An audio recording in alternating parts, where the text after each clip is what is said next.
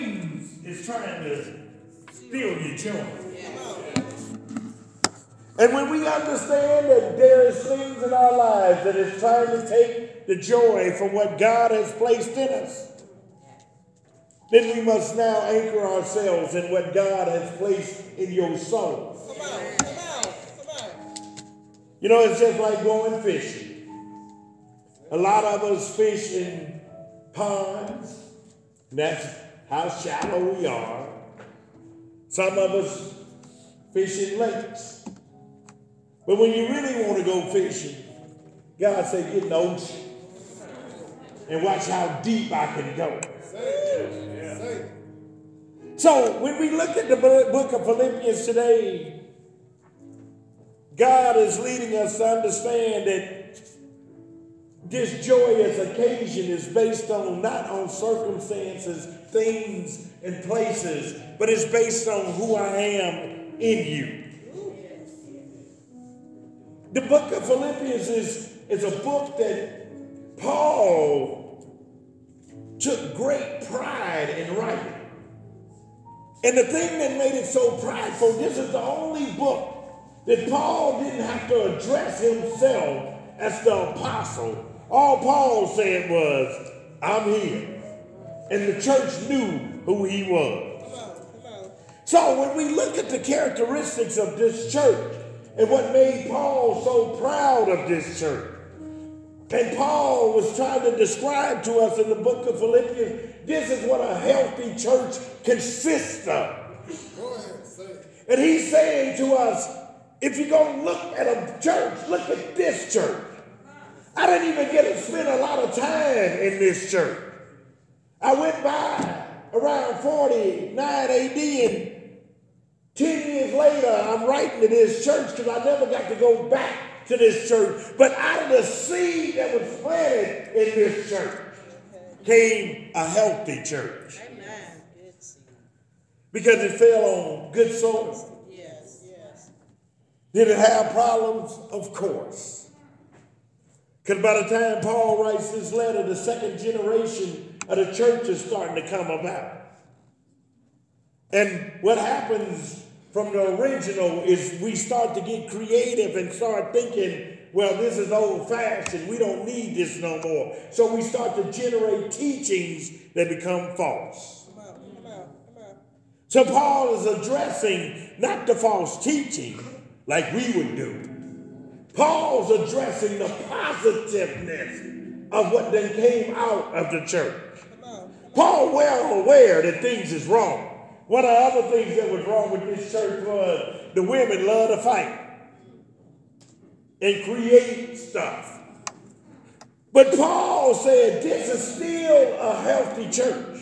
And if you need a theme for about this church and the theme about today, today I'm going to be preaching from the theme of this is it.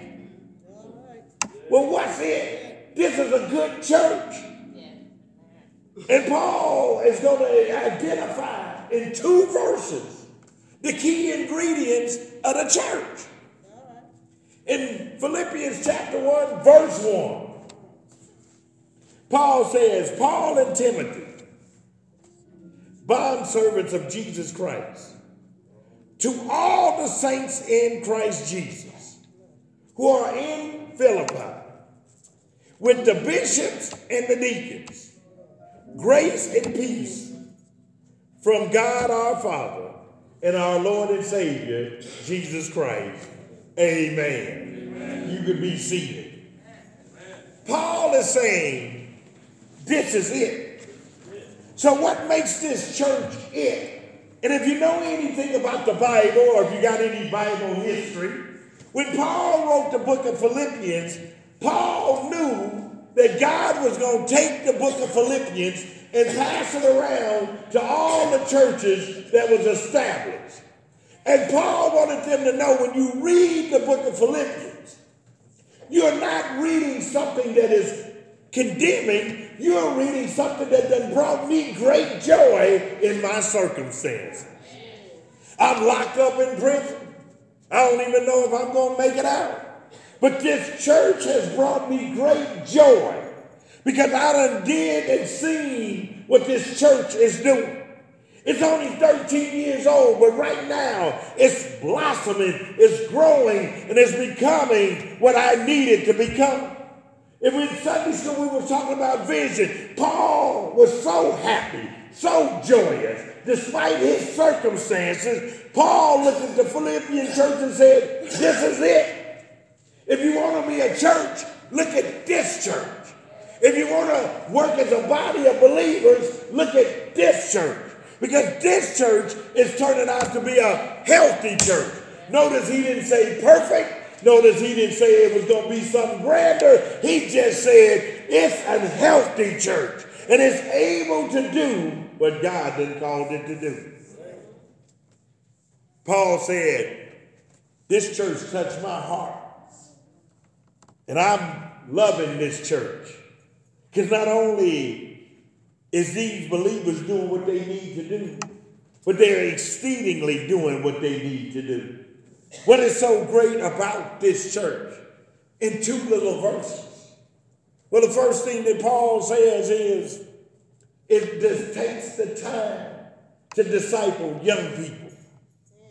It's not sitting around resting on his morals and his loyal, and it's not sitting around talking about well, I'm the parent and I'm not worried about the rest of you. He said this church did the first thing a church needs to do. It needs to reach down into the next two generations and make sure that these two generations that is following us is able to be discipled into the grace and love of God so that the church will have the power and the strength to keep on going. So when we go see Jesus, the church keep on going. Charles said they, they, uh, they took time to establish a relationship. That's why we got children's church going. It's part of the vision when I got here. It needs to touch the kids at an early age because everything in life, everything else is touching them and contaminating them and making them go against Jesus. If I can give them Jesus at an early age, then maybe they'll keep on going. See, we he said this church didn't mind letting the young people become responsible. He said this church didn't mind letting them take a position and grow. This church didn't mind making disciples of the young people, not through condemnation and not through telling them how bad they are. But he said they reached into the culture and they got young people and they said, I need you to walk and be like me so that you can be example for Christ because we're going to disciple you that when, the, when we are gone and you go through persecution, you don't rely on you, but you rely on Jesus who's in you. He said, This is a part of the Great Commission. He said, When the Great Commission comes, watch this, church. When we say the Great Commission in Matthew 28 19, it says, Go ye therefore and teach all nations, baptizing them in the name of the Father, and the Son, and the Holy Spirit. Watch this. This church knew that if we're going to do the Great Commission, I don't even have to go outside my front door. Because what's sitting in my house need to be go ye, therefore. The young kids, the children that's in my house, I need to disciple them before I worry about discipling others. Because if you know Acts 1 and 8, he said, You will be my witness. And the first place he said, Be my witness in Jerusalem. The first place we need to be our witness is not sitting out on Grove or 21st Street. We need to witness at the address in your house. You got a whole bunch of young folks sitting right there. Come on, come on. And this church took pride in discipling the young people. The second thing that this church does, it says that Paul said, I'm a bond servant. Not only am I a bond servant, but my son Timothy is a bond servant. Now, here's where the problem starts to come in. And most of us, since Black History Week is right around the corner, say slavery was so detrimental that we want to change the words in the Bible for what they really meant so that we don't feel so bad. But I got news for you. When Paul wrote that he was a bond servant, or that word literally means I am a slave to Christ. And a good, healthy church wants to be a slave to Christ. Say that, say that. We are bought with a price. Come on, come on. Oh, did you know somebody bought you? Did you know that Jesus bought you? Do you know that Jesus expected you to become his slave because he bought you with a price when he went up on Calvary and spread his arm and he died and he hung there and he bought you with a price and he bought you because he said that not only do I love you so much, but I'm going to buy you so that you don't have to ever go through what done went through because that's why you are slave to me. See, a slave knows who the master is. And what done happened to us is we done forgot who the master is. Because Jesus said, Paul said, I'm a slave to Christ. And I don't mind doing whatever Christ tells me to do because I'm a bond servant to Christ. I'm not just a servant. I am his willing vessel to do whatever God done called me to do. If you want to call me a puppet, call me a puppet, because whichever way he tells me to go, I'm a servant unto him. I am a bond servant to Christ. He's my master. He's more than Lord. He's my God. He's greater than anything that I can ever imagine. And I don't mind bowing down to his command because his command is in my hand because he loved me. He said, I'm a bond servant. And Timothy joined me in this. He said, when my master speak, I jump. When my master say fetch, I go fetch. Oh, you can talk about how prideful we are today in the 21st century because we done overcame slavery. But I have not overcame my slavery because I'm a slave to Jesus who tells me to do. And you know what I love about him? He the best master I can ever have because he know how to treat me.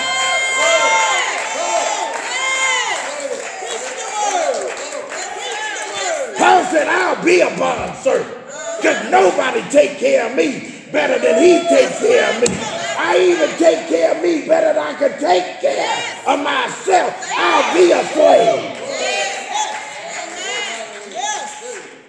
He says, I belong to him. Yes, yes. I'm sitting in this Roman prison, but I'm not sitting around crying and yelling, woe's me. Because I done seen the fruit of what I done done through Christ Jesus. And when I look at the Philippian church, great joy come to me, chained to a Roman soldier. After I go to the restroom, when he tell me to go to the restroom, eat when they tell me to eat, when, when things ain't going right. He said, I don't mind being a slave to Christ because even though my circumstances ain't right, but the joy that's in my life, knowing that the gospel of Jesus is doing its work, I am happy.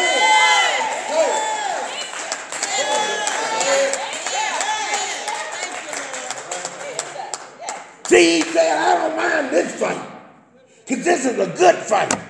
He said, I bring every thought and everything into captivity. All negativity that's trying to hit on me at the midnight hour when Satan is sitting there trying to tell me, look what your God done done to you. I'm going to praise him. I'm going to praise him. I'm going to praise him anyway.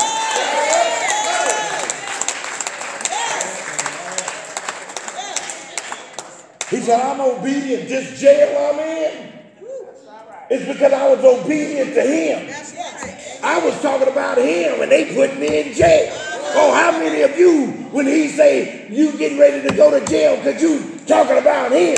How many of you, when they say we gonna fire you because you talking about him? How many of you, when they try to put laws and regulations for talking about him? How many of you are willing to be a slave to Christ?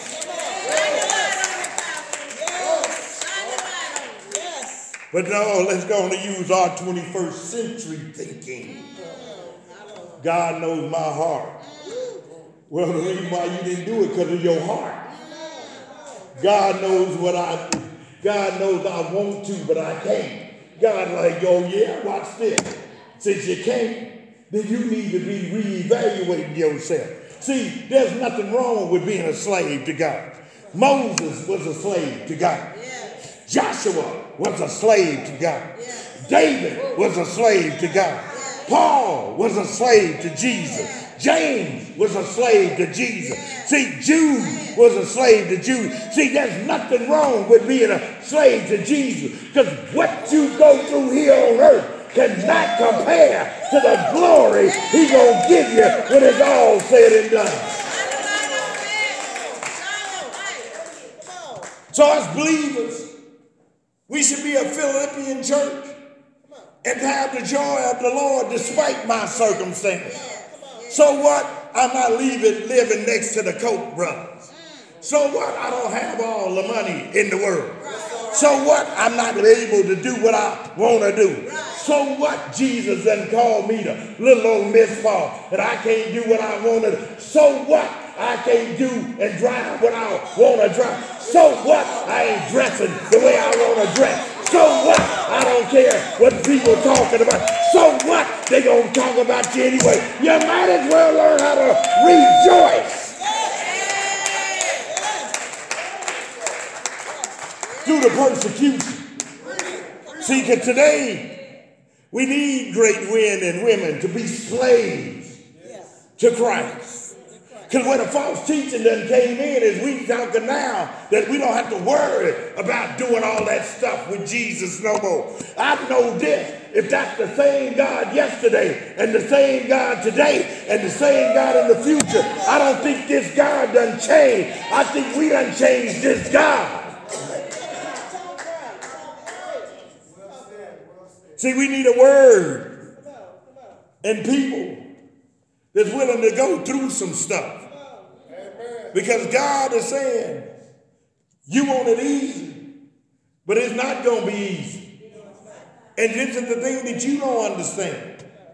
You may be friends with this world, and it may be easy, but sooner or later, you're going to have to still answer to me. And it ain't going to be easy. Because I'm just going to ask you a few questions. Why didn't you?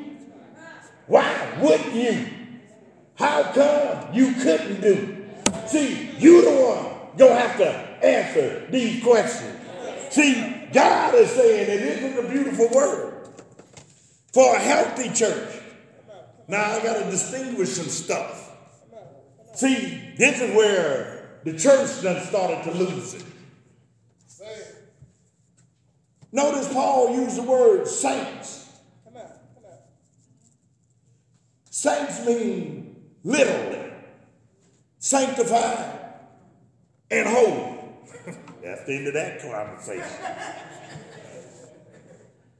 True saints. See, he wasn't walking. See, where we get messed up in this? Paul ain't writing the church members. Paul writing the saints. Church members do what they want to do. Saints do what God want them to do. See, Paul, notice the word he said to all the saints. See, Philippians, see, the church can be as big as you want it to be, but everybody in the church ain't a saint. See, that's where we get all messed up. When, see, a true saint is referred to those that is sanctified and holy. Mm. let me help you another way, because some of y'all, this may be the problem. You are sanctified, and holy.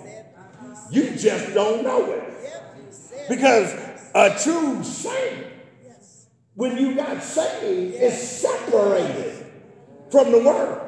So whether you want to be sanctified or holy or not, I've got news for you. If you have accepted Jesus Christ in your life, you are sanctified and holy. And that word saint means you Because when you get separated yes, and set apart, yes. you're owned by God. And when you're separated You're going through some initial processes of life. See, the first process is a positional sanctification, where a person that believes in Jesus is immediately set apart. So, what then happened to you is you just can't handle this. You came down and accepted Jesus Christ as your Lord and Savior, and immediately Jesus then separated your soul from this world.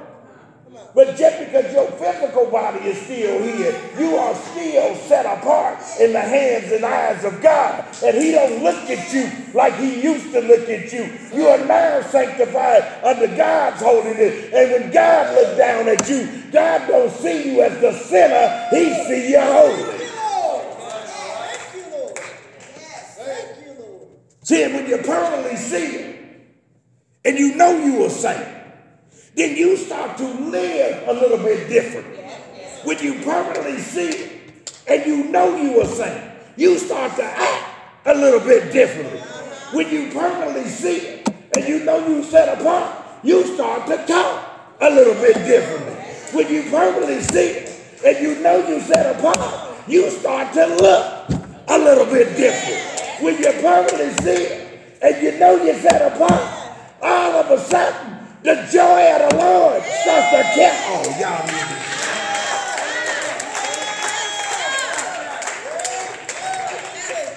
Woo. Come on. Come on. See, but the problem is, you battle with, am I set apart? And God is like, I set you apart. And you keep going, well, I don't know if I'm set apart. And Satan get in your heart and in your mind and start telling you, see, you ain't set apart. Look, you're still doing the same old mess. You're still cussing them out. You're still angry. You're still doing this and you're still doing that. That's positional. Because see, most of us haven't moved into being. Oh, y'all need to shout. Then there's progressive sanctification. And this is when the believer makes a decision. I'm going to be sanctified. You can talk about me. You can call me names. You can think I'm holier than that. I don't care what you think. I'm going to do what Jesus done told me I am. I'm going to quit living what you keep thinking I am. I'm going to start living to who he say I am. I don't care what you think. This is what my God done said. He said I'm holy and I'm sanctified. So I'm going to start walking, talking, believing, acting, doing, being what I know he done called me to be and I shall.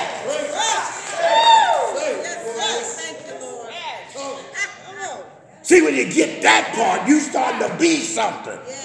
And then when things start to hit your life, you don't get to sit around saying, woe's me. You start getting up and saying, in the name of Jesus, I'm going to do something about this. See, when you start to overcome circumstance, then God then permanently moved you. Don't feel bad if you ain't there yet. Because what you got to understand is, the reason why you're not there yet is because you haven't appreciated what he already done for you. And what he did at Calvary is the start. And out of the start of Calvary came the baptism of the Spirit that rests, rule, and abide in you. Then God starts to move mountains in your life.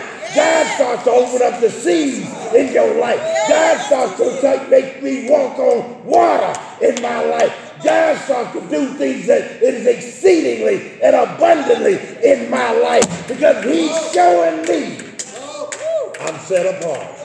Yes, yes. Yes, yes. Now here uh, is when the saint then move to total sanctification. When the saint knows that he's internally secure in the Lord. Mm-hmm. When the saint flat knows that God has moved him to eternal sanctification. Well, Pastor, what in the world is eternal sanctification? Well, eternal sanctification is in the Lord Prayer on earth as it is in heaven. Eternal sanctification is what's in heaven is here on earth. Eternal sanctification, believe it or not, is the heaven in me is now living through me. Eternal sanctification is the Christ who lives also lives in me. No longer do I worry about this stuff. Now my mind and my heart is now focused on his stuff. Eternal sanctification is heavenly minded. Watch this. You done heard this statement, and I love it. You so heavenly minded, you know earthly good. Tell Jesus that. Mm. Because he was definitely heavenly minded. And I know he did a whole bunch of earthly good. See, when you get eternally sanctified, then you understand God in his Trinitarian way. When you get eternally sanctified, you know you are saved through a holy Jesus. When you get eternally sanctified, you know the Spirit of God now dwells in you. And your body and mind and heart is starting to become holy. When you get eternally sanctified, the Bible no longer is just a book to read. The Bible comes alive and starts to speak to you guide you, lead you, and trust you. The scriptures become what you need every day. And the Bible starts to become real, not just an inanimate object, but it's alive and well because I, I'm eternally sanctified because the Word of God is no longer living. It's done cut through all the bones in the marrow, and now it done did what it needed to do, that my heart and my mind then looked at these words, and the growth of God is starting to come into my life. See, when a person knows that God does eternally put me in where I am, then now you can call me a holy brother. Now you can call me a holy priesthood. Now you can call me holy because I am holy. Now you can call me holy before God because at the altar, like Isaiah, when I get up and I look and I pray and I worship, and all of a sudden the, the, the, the clouds open up and I see Jesus sitting on the throne, high and lifted up, and I hear the seraphim say, Holy, holy, holy is his name. And I have that eternal holiness. Then the last two things Paul writes in these little old scriptures is for the church. Notice he says bishops and deacons. That ain't by accident that has divine purpose. And what made this place a healthy place is because the ministries of the leaders worked in harmony. They weren't in competition. They weren't trying to override one another. The deacons weren't trying to fire the bishops, and the bishops weren't trying to crucify the deacons. In this church, Everybody knew their positions and places. In this church, everybody understood what God wanted the leadership to do as it marched the church toward the glory of God. In this church, they knew that being a bishop was not just sitting around lording over the people and trying to tell them and wear all these fancy robes and stuff and hats and stuff and act like they so pious like the Pharisees and the Sadducees. No, in this church, the bishops knew they had to get down and get to work and lift up the people with the word of God and serve the people and encourage them to keep on walking, keep on talking, despite the persecution that they were going through because they understood Ephesians 4 11 to 12 that I gave these gifts to the church, and a bishop was a gift to the church. But what this bishop was supposed to do, this bishop was supposed to equip the saints to do the work of the ministry. And each bishop understood what they were supposed to do. I'm a bishop of evangelism. I'm a bishop of prophet. I'm a bishop of women's mission. I'm a bishop of this. I'm a and they understood that we can work together and do what we need to do. And what made it a healthy church is they didn't fuss and fight. They worked together and they all got together and got to the altar and told God, we are slaves to you. You tell us what to do. And whoever rise up to be the archbishop, that's all right with me because I'm going to keep on serving you. I'm going to keep on doing what you done called me to do. And the deacons, they knew how to fall in line. They knew to serve the people. Somebody's sick. Somebody's not acting right. Somebody's been missing for a few days. Somebody is having problems. Somebody needs some help. Somebody might need some food. Somebody might need some. They knew what they supposed to do. And they built a community that was willing to do what God wanted to do. And they called it the church because Paul said, thank you, because this is it. This is the way it's supposed to look when the body of Christ is not functioning perfectly, but healthy.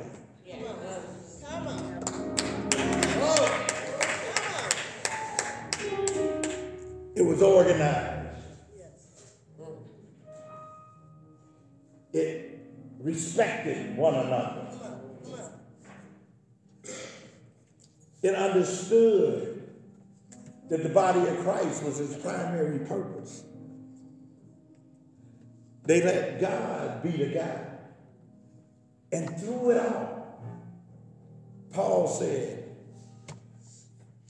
This is it. Let me write this.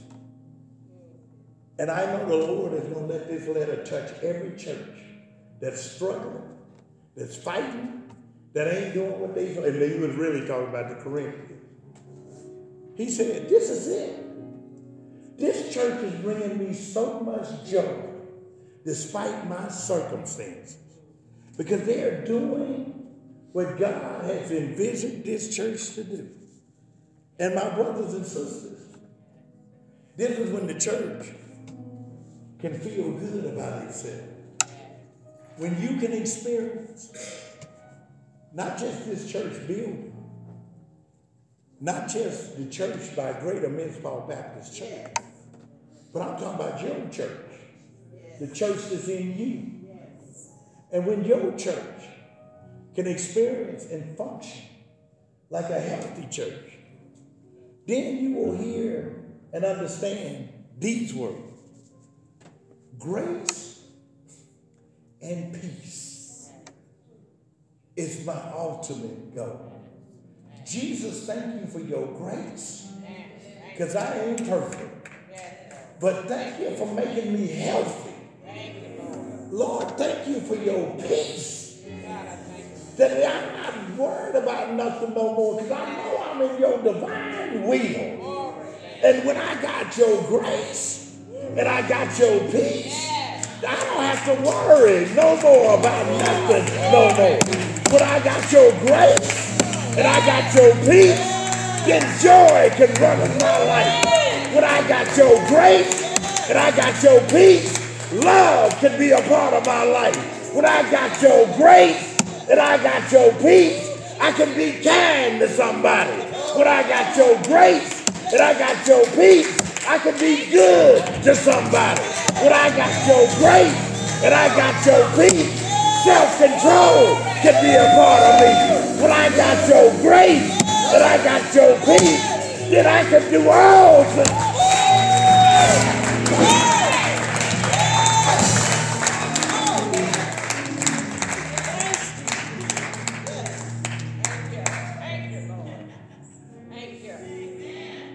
And in two little old scriptures, Paul said, This is it. This is it. This is what it's supposed to look like.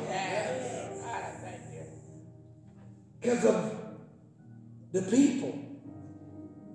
And they ended up understanding grace and peace oh, will overcome it all. Because my willingness to be who God said that I am. This was the Philippian church. This is my prayer for greater Mizpah. But my prayers is even greater than that. I want this in your life. Because when you got grace and peace, you don't argue no more.